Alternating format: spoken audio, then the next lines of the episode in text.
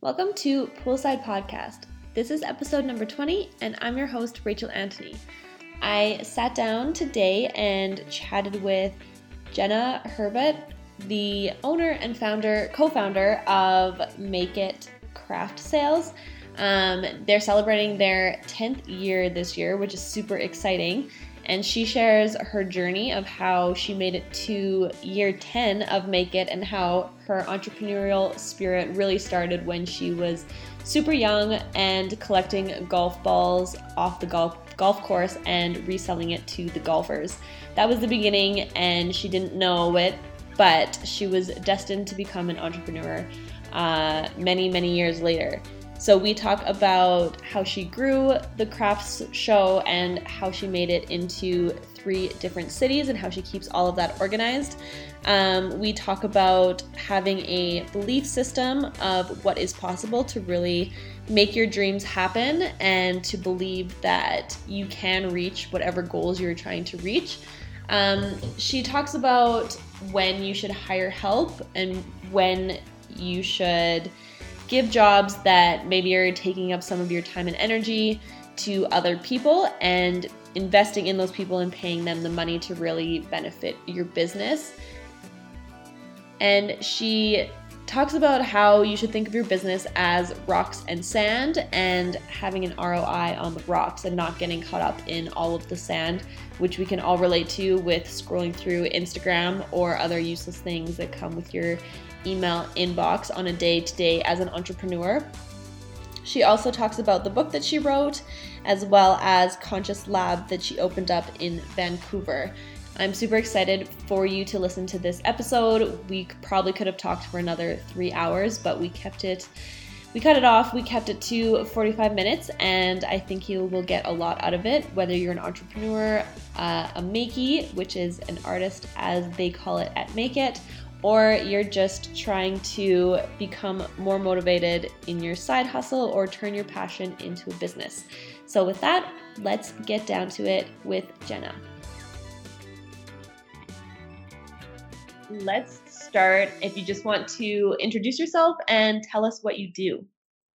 Sure. My name's Jenna Herbert, and I am the founder of the Make It Show, which is a biannual craft fair that happens in Vancouver, Edmonton, and now Calgary. I also recently published my first book called Make It Happen, and it's a guidebook for creative entrepreneurs on how to take their their big, crazy, bold business ideas and uh, turn them into reality. Cool. And before we get into all of that currently. What did you initially want to be when you grew up? What was your plan? I wanted to be a performer. So growing up as a kid, I was into dance and theater and I always thought I would end up in New York. Uh, my my dream was to be on Broadway, but I am a terrible singer. I tried, and I remember one time in drama class, um, I was in Fiddler on the Roof in high school, and uh, and I played the matchmaker Yenta, and I had a small uh, singing part. And my drama t- teacher told me, you know, Jenna, I think it's better if you just speak this part instead of sing it because my voice was that bad. But yeah, I, have always um, I've loved performing, and I, I just love the energy of bringing something to life. That's awesome. I have the same thing. I wish I could have sang, and it, right? it never worked out. So I just sing in the car now and just pretend that it worked out. well, I think with singing though, it's a confidence thing because I, I, feel like that drama teacher telling me that uh, totally, you know, deflated my confidence. Um, yeah, so who knows? Maybe maybe it's still possible. Take something. Yeah. Uh, and so, how did you take that passion um, and then grow it into a business? So, did you go to school? Um, and when did your first entrepreneur type thing start? Uh, well, it was interesting while writing the book because I did a lot of self reflection and figuring out, okay, well, how did this whole thing actually start? And I actually had uh, a few childhood businesses. And one of the ones um, I mentioned in the book is my brother Chandler and I, uh, growing up, uh, we lived on a golf course. And we used to go into the ravines and down in the valleys and harvest misshot golf balls. So all the golf balls that didn't clear the valley, and we would collect them, and then we would sell them back to the golfers. And it wasn't. and then I realized, okay, well, we got golf balls, but what else do golfers want? And I, I remember thinking, oh, well, you know, sometimes my dad likes to have a beer when he's golfing. So then we we basically stole my dad's beer and resold that to the golfers too. And uh, we sold it for a dollar a can. And you know, of course, my dad didn't take long for him to find out what we were up to. And I think he was like mad but impressed. Right. You know, that, that his children were stealing alcohol and selling it. Like I'm sure, you know, there's a bit of a, a, moral issue with that. But I think he just was like, whoa, these kids are hustlers. And uh, then my first real business was actually started when I was a university student at the U of A, the University of Alberta in Edmonton, and uh, I was I was in the business program. And for one of my marketing classes, I had to come up with um, a hypothetical company, and I had this idea for booty belts. And booty belts were these scarf belts that I would attach little buckles to, and uh, my logo was the bees back to back, so it created a little butterfly. Um, so I wrote this business plan for for booty belts, and then I just thought, oh, maybe I could actually do that.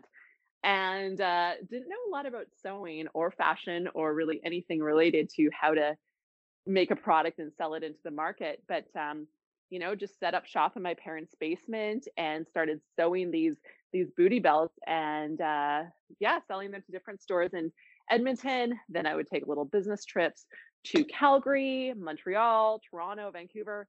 And before long, I was selling my booty belts into stores across the country. And, you know, I was in my early 20s, didn't know what the heck I was doing, but I, I loved the ability to, to run this business. And so it was probably about a year and a half in, um, I signed up for the largest apparel show in the world, which is the Magic Show in Las Vegas. And, uh, you know, long story short, ended up uh, dragging my brother Chandler along with me, and um, I made him wear a booty belt T-shirt, and it was booty belts with the logo, and then on the back it said "Shake it up." And he wore it for one day, and he was like, "I will help you, but I am not wearing this T-shirt." and then that, uh, you know, it was a challenging show to do because it was a really big financial investment. Didn't really know what we were doing. Common theme, and uh, you know, sure enough, at the end of the show, we got an order from a Japanese department store. So that was an order for booty belts for 60 locations. Um, so that that was definitely a turning point in in my booty belt career. And uh, then, you know, after a little bit, the, the trends, the fashion trends started to evolve and change, and it was harder and harder for me to get them in stores. Um, so a friend of mine asked, like, hey, do you want to sell these things at the street festival in Edmonton? And I thought, you know, selling on the street, I don't know if that's so good for my brand, but I thought, what the heck? Um, so I started selling booty belts at the street festival and just really fell in love with the experience. So I started to then travel around the country doing music festivals, craft fairs, any show I could really get into.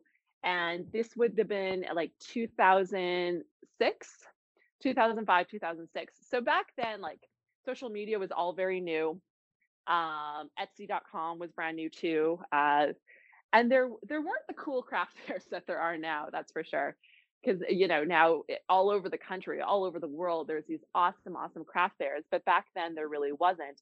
Um, so the first show we did i just kind of thought well how hard is it? Like you you know you rent the venue you promote the crap out of it you you know sell the booth space.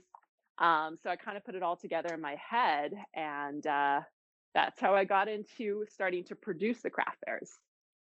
So that would have been just yeah over 10 years ago and then it didn't take long before my brother chandler kind of being dragged along through some of these business adventures with me like one day he just thought you know there's nothing for guys at your shows because him and his friends would work the front door you know because they could they could meet some girls that way drink beer and kind of hang out um, and, and he's like, there's nothing for guys at your show, but there's all these guys that end up coming.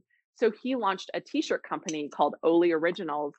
And it didn't take him long to to say, like, hey sis, like this is this is growing pretty fast. Like, why don't we partner together? And that's the start of Make It. Cool. And was it was it always called Make It, or was it that point where you guys came together that you launch like a, a new brand for the craft that that's exactly true because the first uh, the first craft fairs i started producing was with a friend of mine um, named ali ing and Ellie and I, our brand was called Stop and Shop. And so we started that together. And then that lasted for about a year and a half. And then, uh, you know, we just made the decision like it just wasn't working as well together. Like we weren't working as well together. So we, um, and I had moved to Vancouver too. So we decided to part ways. And uh, that's when I got into business with my brother.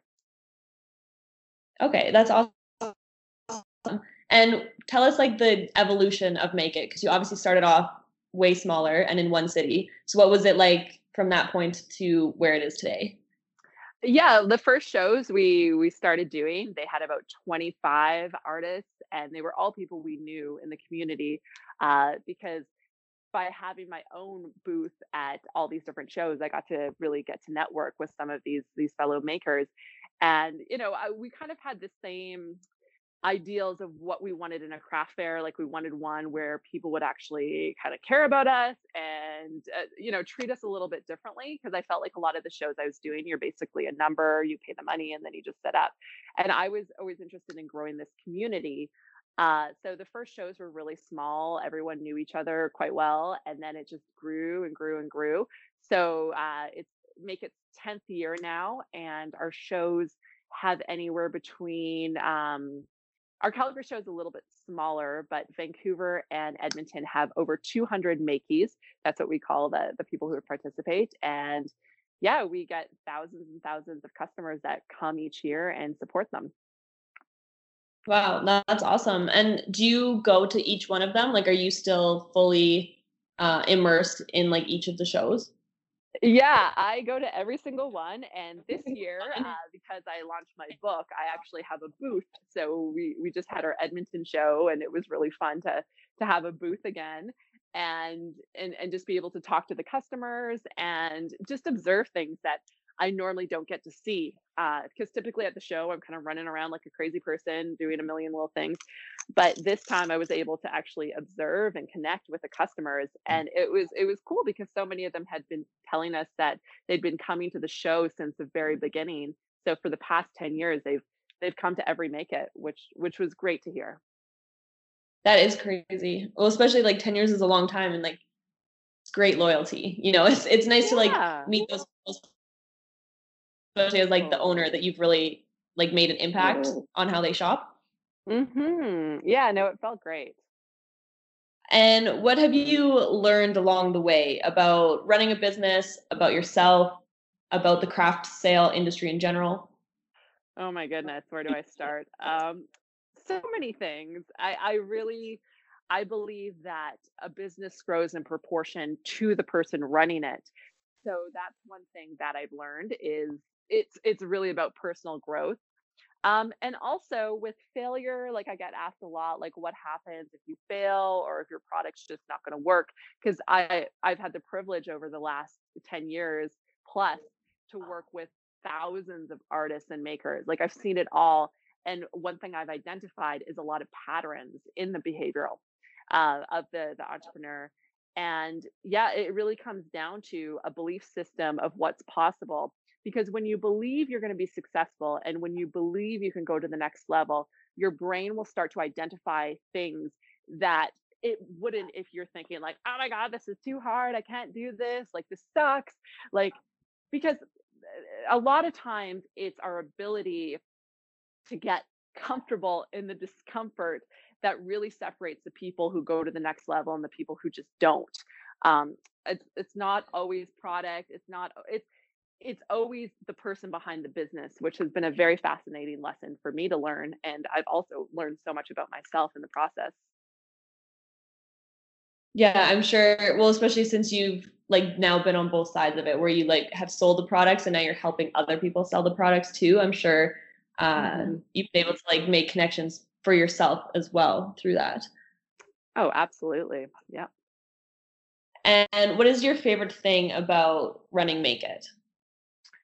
I love being at the show when it's in full swing and it's crazy busy and it feels like a party and people are selling and they're having fun and they're, you know, talking to their neighbors. And that's the part I live for in this whole process because, you know, the details and the stress of like, is this going to work? Is this going to work? Uh, there's a lot of, there's a lot of challenges. Um, it's not it doesn't get easier which also is kind of funny because you'd think by now i'd be a pro at it but no there's always something new to learn. And you know I, I don't really look at it as competition but how i do see it is you have to really listen to what the market wants and what the market needs next. And i think a lot of businesses um, make mistakes. They get too focused on what the person next to them is doing instead of looking ahead and one of the women I interviewed for the book, her name is Jennifer Wilson, and she she actually had a company. She no longer runs it called Bon Bon. She's based in Vancouver, and she said something that really stuck with me. She said, "People can only do what I did. People can never do what I'll do next." And I thought, hmm, that's really interesting and insightful because you know I, I I feel like in the craft world, like and, and probably any world, but this is the world I know, is like, you know, things get knocked off or people copy. And I just sort of think, well, they copied what I did. They're not going to copy what I'll do, um, which is exciting because you're really only in competition with yourself and your own ability to expand and grow. Right. And I feel like people in like all industries need to keep that in mind, especially now with social media and being able to compare your life to every everybody's life every second of the day.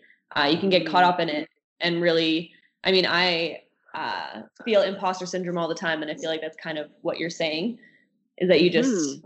you get caught up in that. Yeah, it's it's dangerous. It really can. It, it takes you off your game.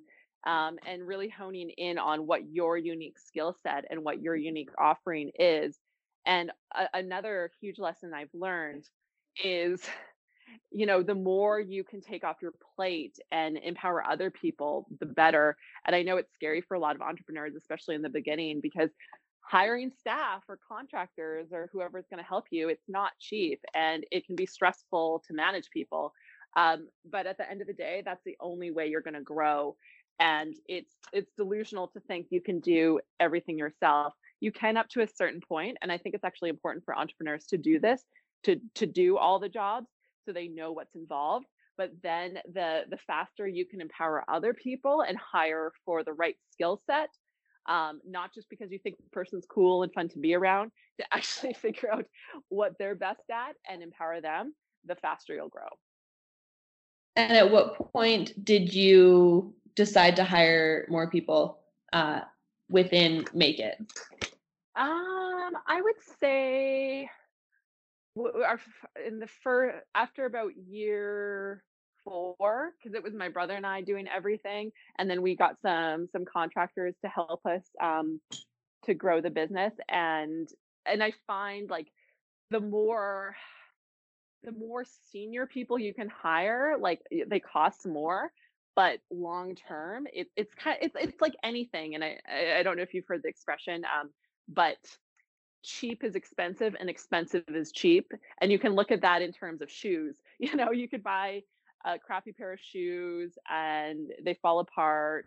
And then you buy another crappy pair of shoes and they fall apart. Or you could invest in a really beautiful handcrafted Italian shoe that maybe lasts you the rest of your life. Um, so it's kind of looking at business in that way too. Is you know sometimes it's tempting to hire your cousin or have your friends help, and you know that's necessary and nice in the beginning but i think eh, there there comes a point or at least i've experienced this where you you need to get better tools and and sort of look at the people helping you as resources for a lot of growth and also sanity too it's it's really hard doing it all. Yeah definitely and that kind of leads into my next question is how do you stay organized with running uh, biannual shows in three different cities? Um to tell you the truth, I'm not the most organized person, and people sometimes are, are surprised to hear that. What I am really good at, I, I call it the rocks and the sand. Um, I'm good at seeing what the rocks are and what the sand is, because the rocks are the things that need to be done next, and then the sand are all the things that it's like, okay, well, if it fits in later, then that's great. Um, but I, I mean, I have different tools. Like we, we basically run our business through Google Drive which probably a lot of other businesses do too. And then, you know, we have our MailChimp and we have all our our tools um, that we use to structure it. But I, I like to write things down. Um, I, I, love the feeling of crossing stuff off. It's very satisfying. Uh, but I would say, if I could give any advice to an entrepreneur starting out, it's think about your business as rocks and sand and get the most important things. And those are the things that are actually going to make you money and have an ROI associated with them because there's just so much sand. And I'm sure you know, Rachel, like with social media, like you can be, there's so much that can be done, but is that is that actually making you money? And really, what is your bottom line? Um, the clarity around the numbers, I, I would say that's a super important thing because when you can get clear about that, then identifying what to do next and then what to do next gets a bit more obvious and a bit more clear. Right. And I think like you said, like writing it down, uh, being able to see it in like the bigger picture, like really knowing what your your big pieces are because yeah, social media, all the details that go into that and how much time is wasted really when you start doing things like that. And if you're not hiring somebody else to do it, you can really lose a lot of valuable time. Oh, absolutely. Because your limited resources when you're an entrepreneur are your time, your energy, and money. And so it becomes a bit of a balancing act as you get bigger and as your idea starts to get more and more momentum. Okay, like, you know, you have to look at them really as finite resources and how you're balancing them and what you're putting your energy towards because for for make it for example like we have our show coming up in calgary really excited about at deerfoot city um december 6th to the 9th and like it's limitless what i could do to prepare for this thing a new venue it's a little bit stressful because it's like okay is it going to work? Um so i could i could be just you know killing myself working uh, but there's also this point and i talk about this in the book where you need to trust and surrender that it's enough. And there's there's something bigger at play i believe in business. Like you can work yourself to the ground um, but there's this grace and there's this energy that is really supportive when you allow it to to come in and to be open to it i think that's amazing advice like not to get ca- caught up in the small details yeah. Um, and when did you decide to help other makeys grow their business? Um, I was kind of looking through your blog and obviously the book. Um, when did you decide to do that? Uh, yeah, the blog is something that I've definitely that's that's my stand and that's kind of been on my back burner. But I've had the desire to help people right from the get go. Like even when I was starting out, when Make It was really really small, uh, I was I was still no, I, I, I was living in Vancouver, but my dad worked in commercial real estate in Edmonton. So sometimes I'd come home for the weekends and I would get my dad to to rent out his boardroom so I could host artists and like teach them about business, you know, because I I have the advantage that I went to business school. Not to say business school is a be all end all because it's not. It doesn't really teach you like real world. like it teaches you the practical side, but it doesn't really teach you what it's like when it actually happens.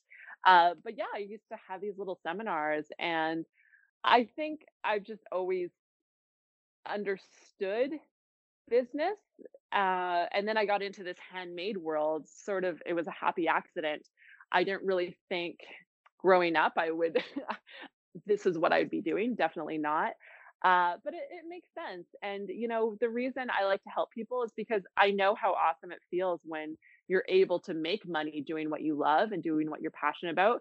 I know for some people they see it as idealistic but i feel that you know the millennial generation is very open to this idea of having a good lifestyle and having a good experience.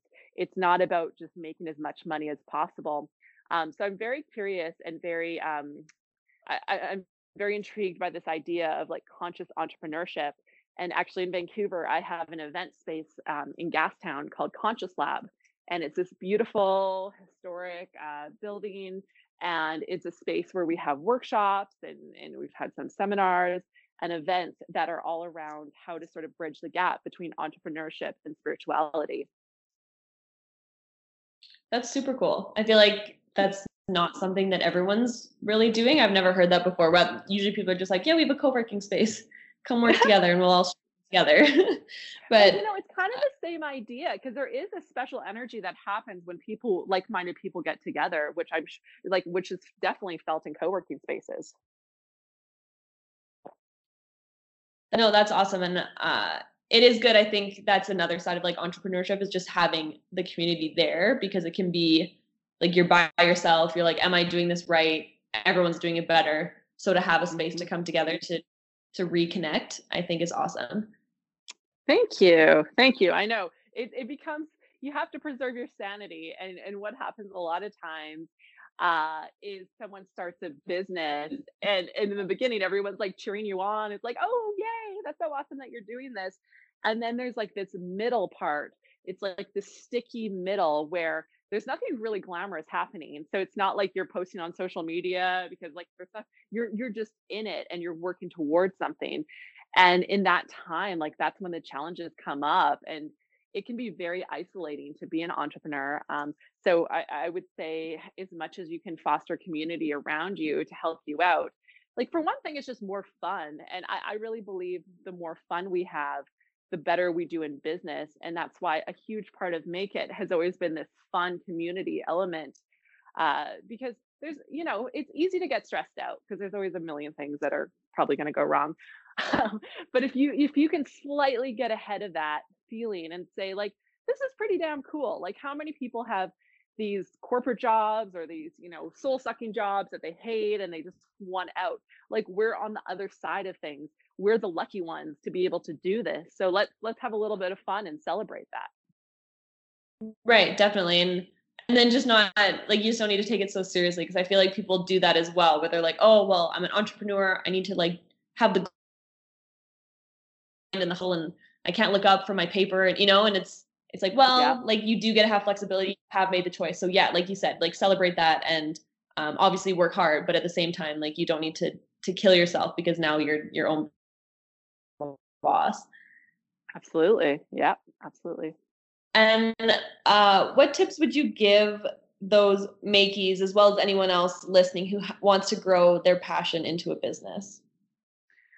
Uh, I mean, there's there's so many things, but if I if I can kind of take it down to the fundamentals, do something that actually gets you excited and not something that maybe just makes sense financially, although that is important.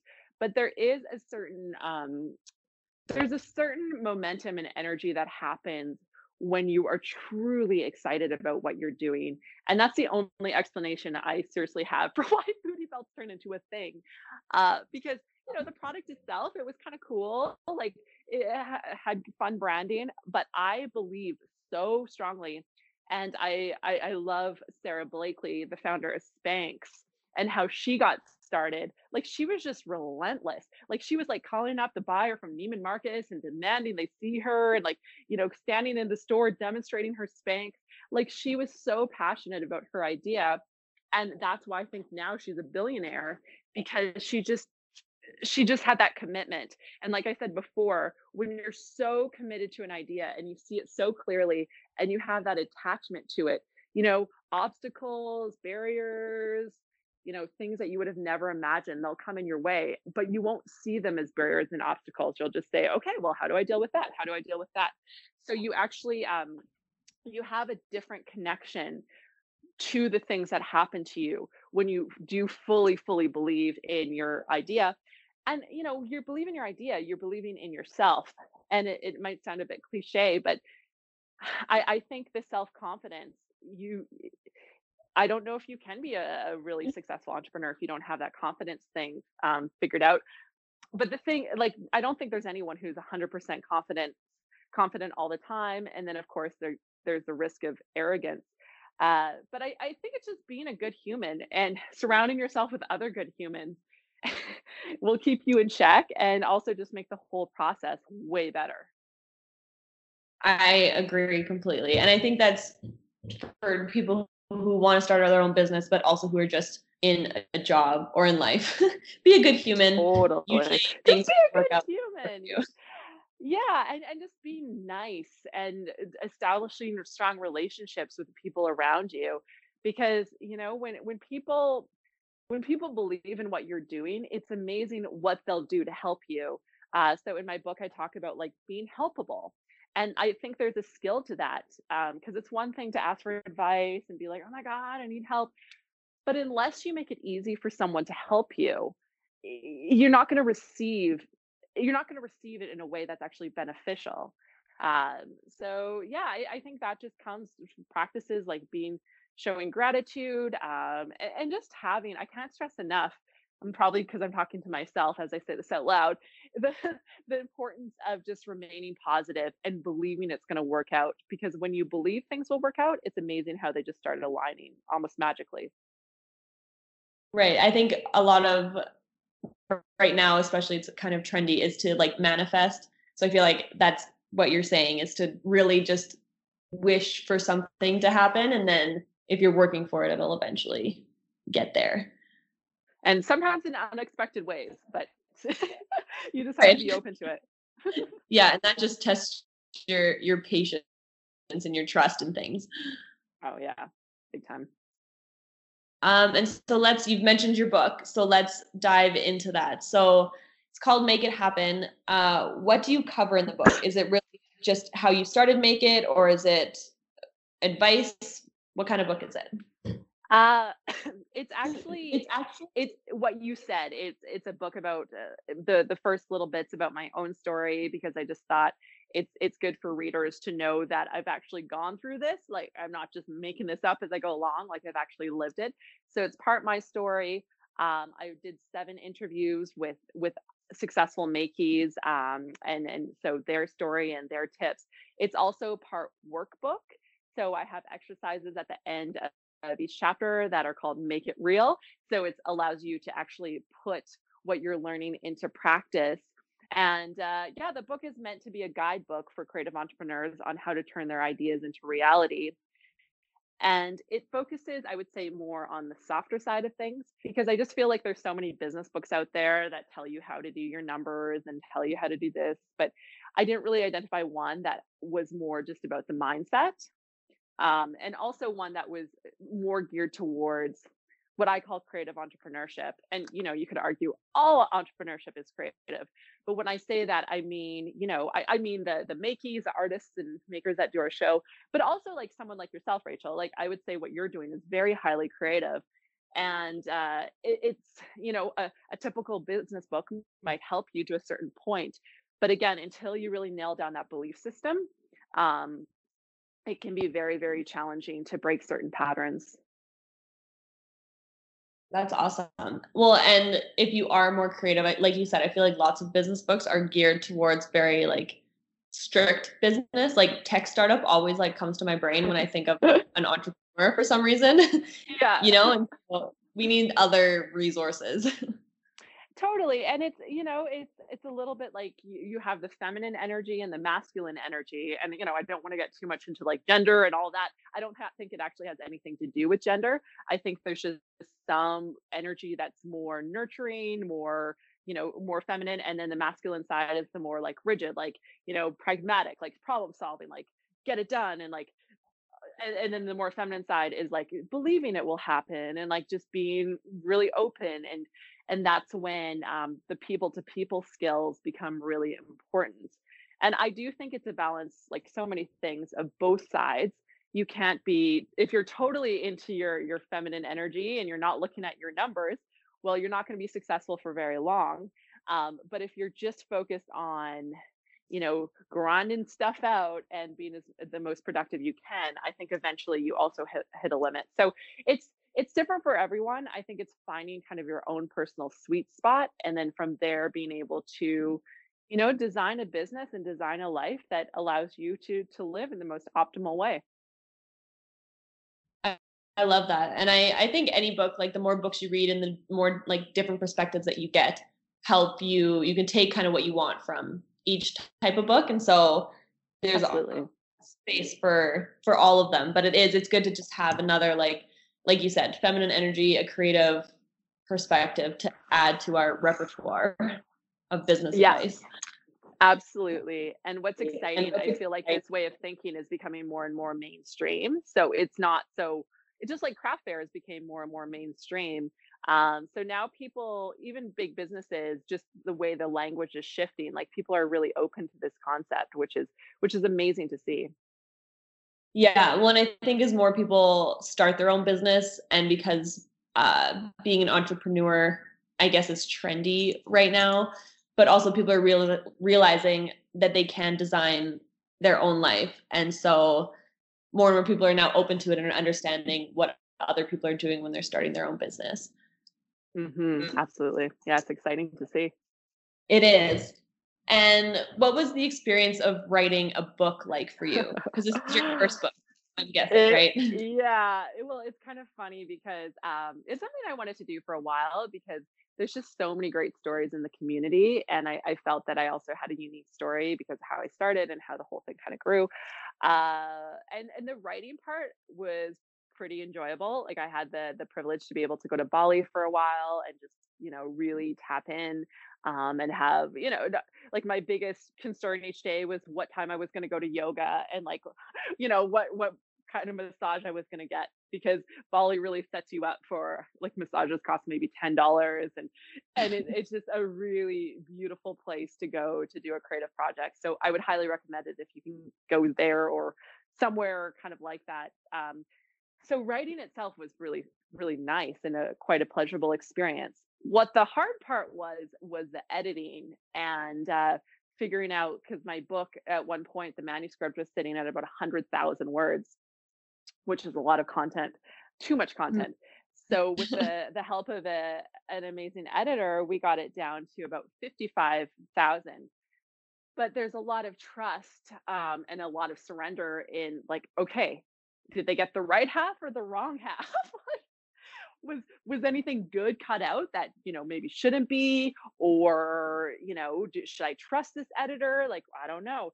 So it really that that was a hard part to be honest because you know like any sort of artist or creative person you know you you work on something for a while but i don't know anything about writing a book because it's my first time um, so i had to put a lot of faith actually into the process and i kept on telling myself like trust the process trust the process uh, because yeah it, it, was it was challenging you know when you get back these edits and there's red marks all over the thing you've been working your ass off uh, for and and you're like oh my god it sucks i suck like what the heck?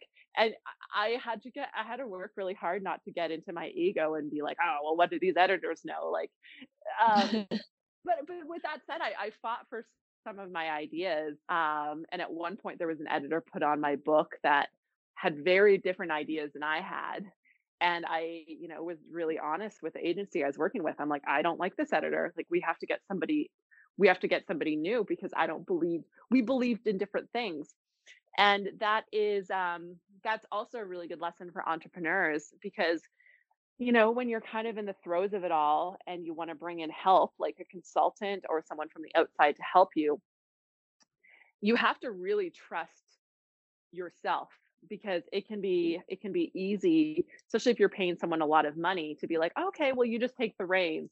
Like you take this weight of this business off of me. Um, but you have to be very very careful that you make sure that they're being transparent with you with what they're actually doing to your business. So that that's a lesson i learned with the book process is like yeah I, maybe i don't know much about publishing books but i do know my story and i know what my audience wants um, so certain things i fought really hard for and I, I wouldn't take no for an answer. And then certain things it's like, okay, if you really don't think that works, then let's get it out of there. But uh, yeah, so the whole thing said and done took me probably a bit over two years. Like book book publishing, book all this stuff. It, it's not a it's not a fast process. Wow. Well, yeah, I think I mean I wouldn't have guessed it would take that long. So that's really interesting uh, that it did. Especially, I mean, it's good that you're writing about your own story and everything but i'm sure you mm-hmm. at some point you were like let's just get it out like let's just get it out all this information yeah and that's what it came down to because this is our 10th year so i thought this book has to come out for the 10th year like i just had that in my head as my goal and i think it's really important for anyone who maybe wants to write a book to set that for yourself because honestly like it got to the point where i would read it i have i still don't know. I'm like is this thing even good? Does it make sense? Like now i'm getting some really positive feedback so i'm like okay thank god. But you know it's probably like a musician too like i can't imagine the process. Like if you and i could only sing rachel and we could like record a song like how would we know if the song is good? Like you just kind of decide for yourself if it's good. Right well i think the more you read it or the more if you could sing. Eh, the more you listen to it, it would sound worse and worse as you kept listening to it. oh my god, I know it sounds sounds awful. Uh, but also, what happens in the book writing process is you start to learn and you start to grow as a person. And so, some of the things, because it was such a long, expansive process, like some of the stuff I would read that I wrote in the beginning, I'm like, oh, I don't even think that anymore. Like, you know, and but it's like, okay, this is this is my first book. And then what my editor told me, she was like, all these new ideas you're having that you want to jam in there, like save that for the second book. I was like, okay, all right, I'm gonna put these so aside just, for now. right. So you're just gonna never end the writing process. You'll just keep publishing books as you go, but just keep writing forever. I, you know, I, I I like the form because I feel that with with books, like it really summarizes what you're all about, and just from a business uh, standpoint, it's really good vertical marketing because you know i have the show that we promote but now this book gives me a whole other angle and um, I, I, am working with a really good pr team and so i was in toronto recently doing a little press tour there and i'm like well i would never get on tv in toronto because we don't even have a show there but the book has allowed more interest in you know the the make it brand and you know what what i've been doing for the last decade Right. And would you say that's why you decided to write a book rather than just put that content onto your blog? Well, to be honest, the book started out just as a personal kind of thing. I thought it's kind of like my personal marathon because I'm not always the best at sticking to things. Um, I mean, Make It's a brilliant business model for me because there's such built-in accountability. It's not like I can just decide, you know, I don't really feel like going to Calgary this week. Let's just cancel the show, like whatever. Like I, I'm not really feeling it. I cannot do that. Like I have no choice. Like, but there's such strong accountability. Um, and I had all these projects I wanted to do, and I kept on thinking, okay, well, next year, next year, and I put them off. And then I thought, God damn it, I'm going to write a book, and I'm actually going to do it. Um, so my stakes were pretty low in the beginning. I thought I was just going to do this. I don't know what's going to happen with it. Like, I'll just see, I'll just write it to write a book and say, like, I did that. So I thought maybe I would self publish or put it on my, like, an ebook but then what what kind of conspired is I kept on getting more interest, and then the agency I'm uh, looking or I'm working with, they were able to get it into stores, and so there was distribution. And you know now with the the PR, I've been getting so much press. It's kind of crazy. So the book's kind of taken on a life of its own, and I think that's interesting for a lot of entrepreneurs because so often you start these businesses or you have these ideas and they're meant to be just small little inklings of ideas and all the makeys I interviewed for this book had the same thing. It's not like they started out like I'm going to build this massive business. Like they just were were trying stuff out and just seeing what would happen and then you know more people like it and then more people like it and then this person calls and then this thing happens and before you know it you've become a pretty big company um, so yeah it's it's important to just be really open to where the journey might take you Right. Yeah. And don't get like we all set goals and we all have like our ideal end point, but to just let it like go with the flow, especially if it does take longer or it's a couple years and technology changes and people's interests change and like, you know, so I think that's important as well. Mm-hmm. Oh yeah, absolutely. Um, and where can people find the book to buy? Um, on Amazon, it's available. So amazon.ca and .com and uh, it's also available at chapters in indigo and i'll be selling it at make it calgary and make it vancouver as well. Cool. Um, and what keeps you motivated year after year to keep running make it? So it's been 10 years so how do you keep yourself excited about it? Well when you have a bunch of people counting on you to put on this this thing you kind of have to keep going at it. Uh, but i would say it's, it's it's it's the need to get better and the need to just okay well this happened this year but how can we how can we do it better? And you know it's that progress that really motivates me. And also like just you know there's certain challenges like right now in alberta the economy is a heck of a lot different than it was a few years ago and that sets a certain challenge. But it's like okay well how how can we think a little bit differently?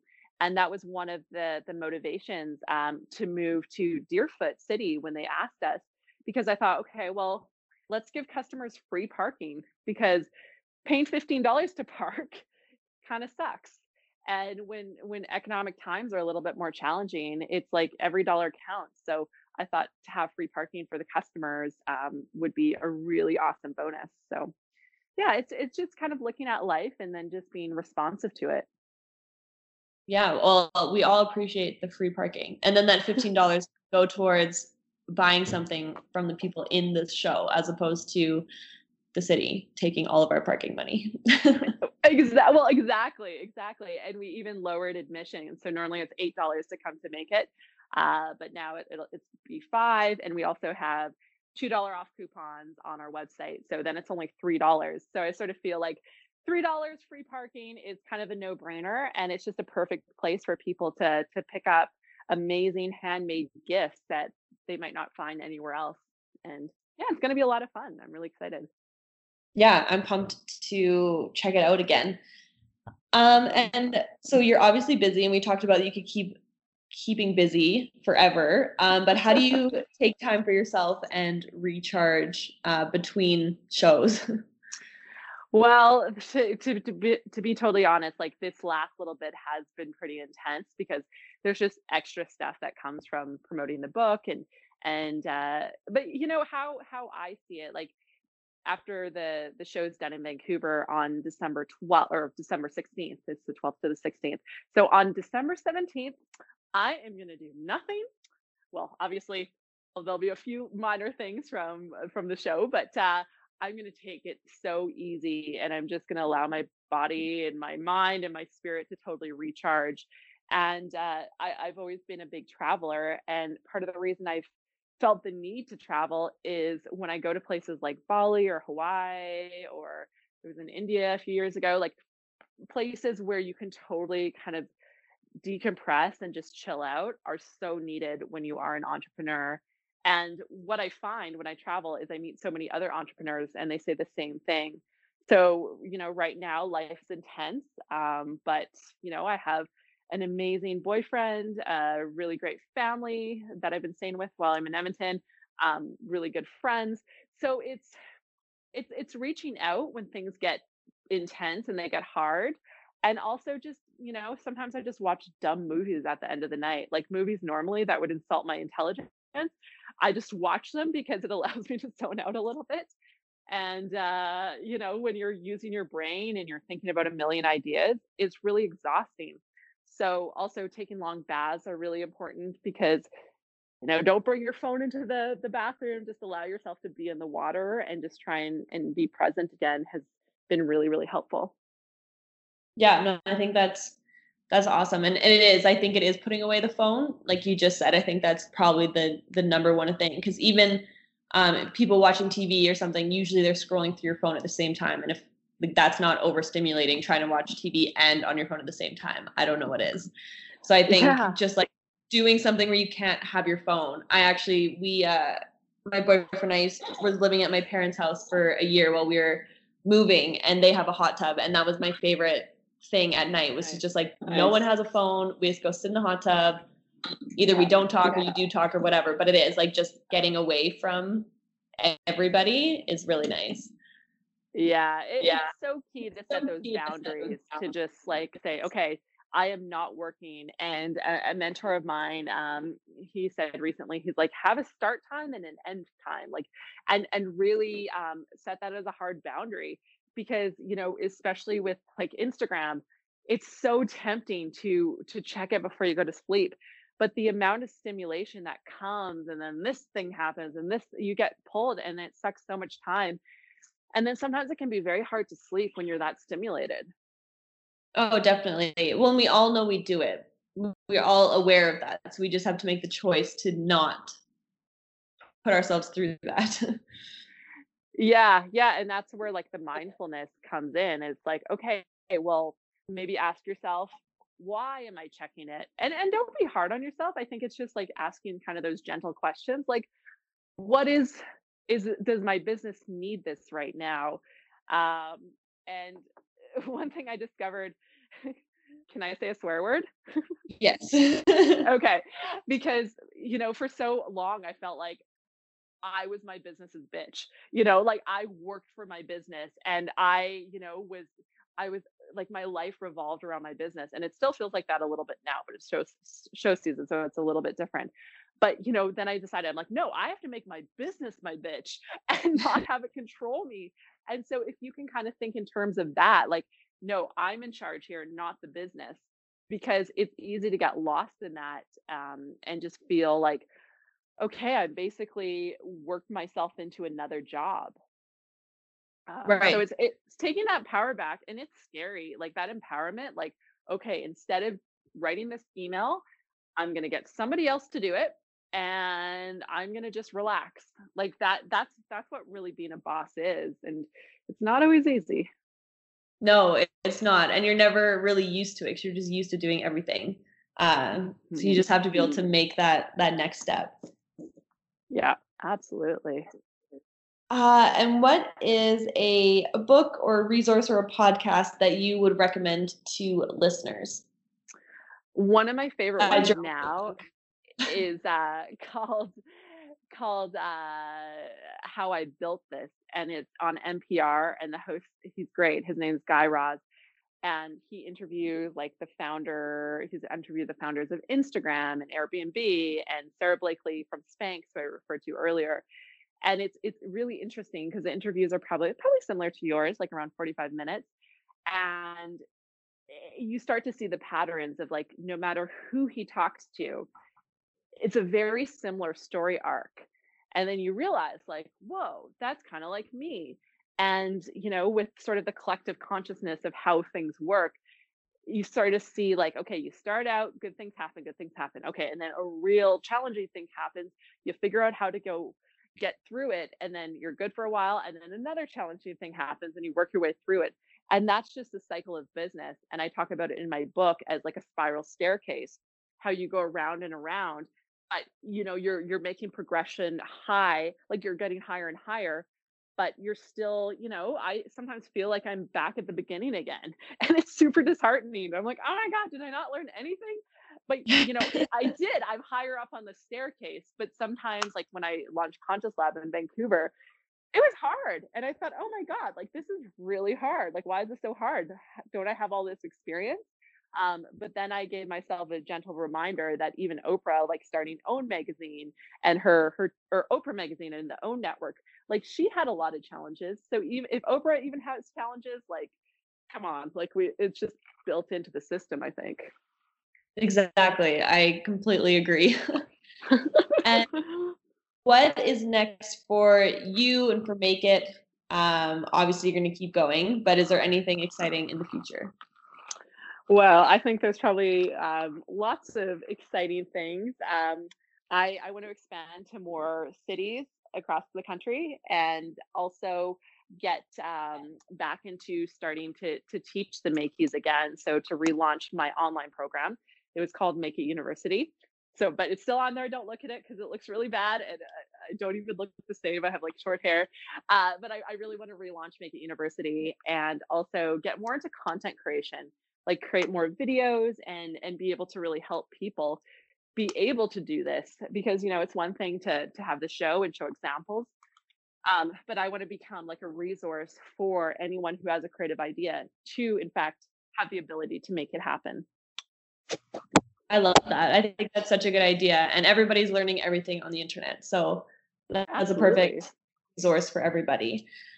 Um, and where can people find you uh, well, my own well, my Instagram own. is Jenna Herbut. So J E N N A H E R B U T, Herbut. And also uh, Make It Show.